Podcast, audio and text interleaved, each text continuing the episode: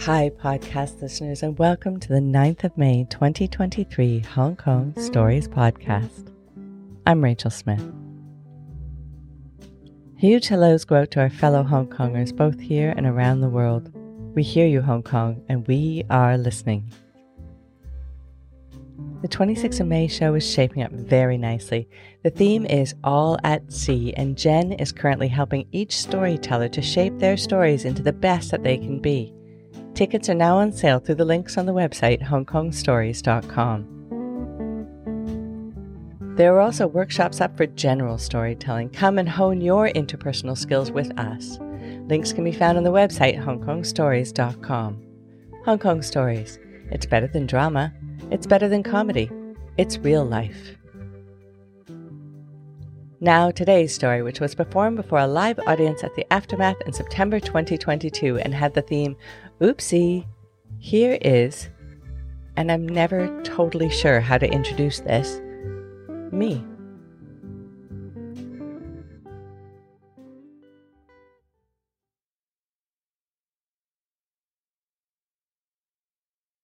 When my dad was small, he dreamed of being a cowboy. All he wanted, and he all he wanted was to ride his little pony that he loved so much. And he enjoyed himself so much that when we were kids and he was our dad, he decided that he needed his kids to also have the same experience. So, in order to do this, when I was around 10 years old, he brought home to our small Ontario farm a quarter horse. We were so excited.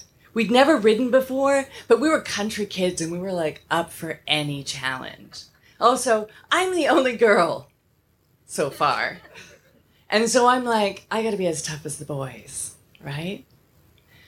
So here we are. Now, if you know as little about horses as I did as a 10 year old, here's some tips. American quarter horses are huge. Like, they're seriously enormous. You sit on a saddle 150 centimeters off the ground. That's really tall. You sit up there on top of this little piece of leather strapped to the horse. Below you is 700 pounds of horse. 700 pounds is a big barrel chest and these skinny little legs, bookended by a swishy tail and seriously impressive teeth. And there you are. Now, our horse was called Frisco. And she was beautiful and brown and she had a little white stripe down her face. She was a very easygoing horse, you know? Benevolent, even. And we quickly learned to love her very much. Uh, she had a soft, mobile mouth and liquid brown eyes and sharp, heavy hooves. But my dad the professional cowboy, gave us some tips on how to ride. He said, okay, here's what you do get on the horse, you grip with your knees, right? Get your feet in the stirrups. When the horse is moving, you just follow the rhythm of the horse. So when it's going slowly, you just roll back and forth, no problem, right? You just roll with it, really casual. When it goes a little bit faster, you stand up in the stirrups and you let the horse move under you and you just roll along with it. It's all good. Now, you control a horse through a bit in its mouth. It's got a piece of metal in its mouth, and on either side is these two rings, and from the rings go the reins. The reins go back to the rider, and that's how this is your steering wheel, right? So if you want to go right, you pull gently to the right, it goes right. You want to go left, gently to the left, it goes left. If you want to stop, you pull back. Again, gently. My father said, one of the most important things to know if you want to learn how to ride properly is never let go of the reins. Because even if you fall off of the horse, your body weight will naturally stop the horse and save you from the utter embarrassment of the horse running off into the fields and you having to chase it. With this advice, we're ready. We're ready to go. And so we try it a few times. We're, we're getting pretty good. We're feeling pretty confident. And over, you know, it was a month or two later, Uh, it's a nice, warm August afternoon, and there we are. Um, out in the backyard, some cousins have come over. So it's auntie and uncle, a couple of cousins around my age. Everybody's in the backyard, sitting in lawn chairs, hanging out, chatting, getting ready for the evening meal. And we're, me and, and the cousins around the same age, we're all practicing our horse riding skills. Now, my dad has attached a lead rope to the bit. Okay, and the lead rope goes to one kid and they hold on to it. And then there's another kid up on the top of the horse, riding it like a cowboy. Okay? So we're doubly safe. And we're going around this path that goes around our farm. It starts at the barn and then it goes in the back and then it goes around the side of the property and out to the road and then back up the driveway to the barn. So is a nice loop. It takes about 10 minutes. And our patient horse has been doing this loop now for several hours with the kid. One kid leading, one kid riding. She's great. The boys have all had their turns, and it's my turn.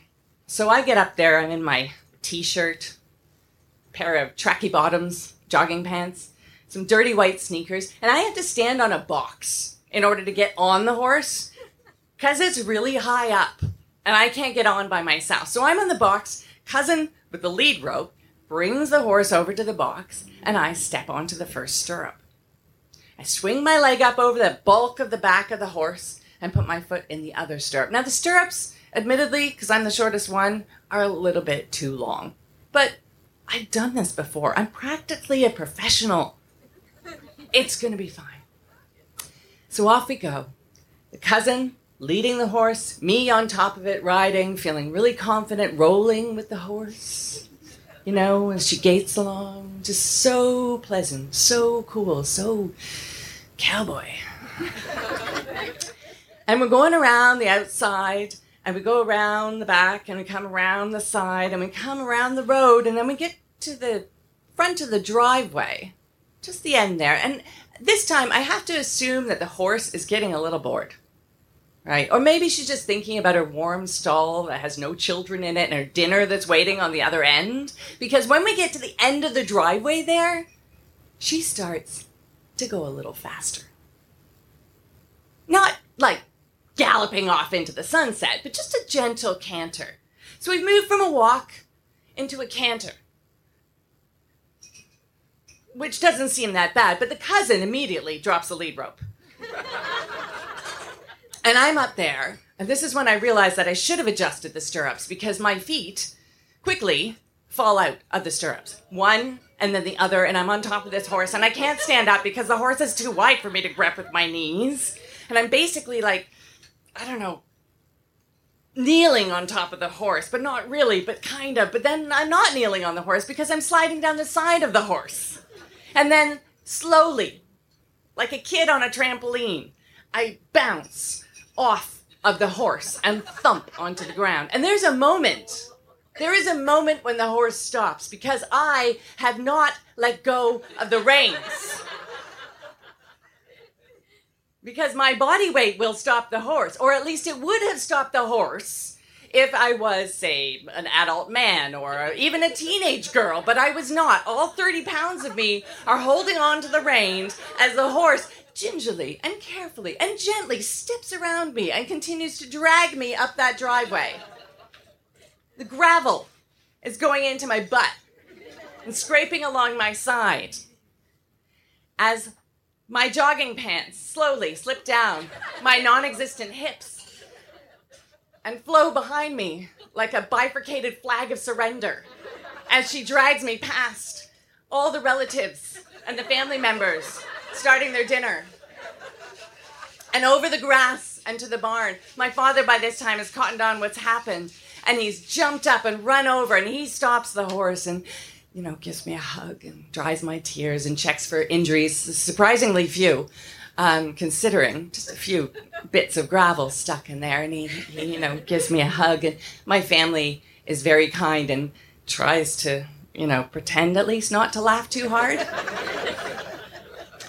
but of course, the biggest injury is to my pride because clearly I'm not quite as good as I thought I was, which is not that unusual either. Now, there is a prevailing wisdom in the world that if you fall off a horse, you should get right back on again.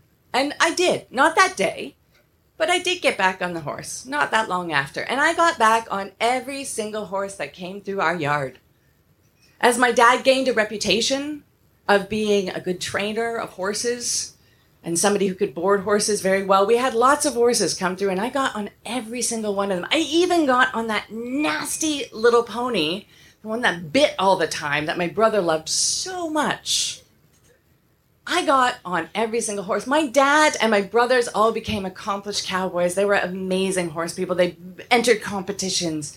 I, on the other hand, gained a reputation because I got back on every single horse and I fell off.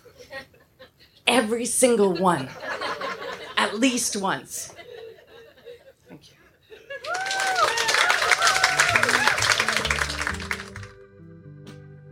Thanks for listening to today's stories brought to you by Hong Kong Stories. The music for this podcast was written and performed by Andrew Robert Smith. Everyone has a story to tell.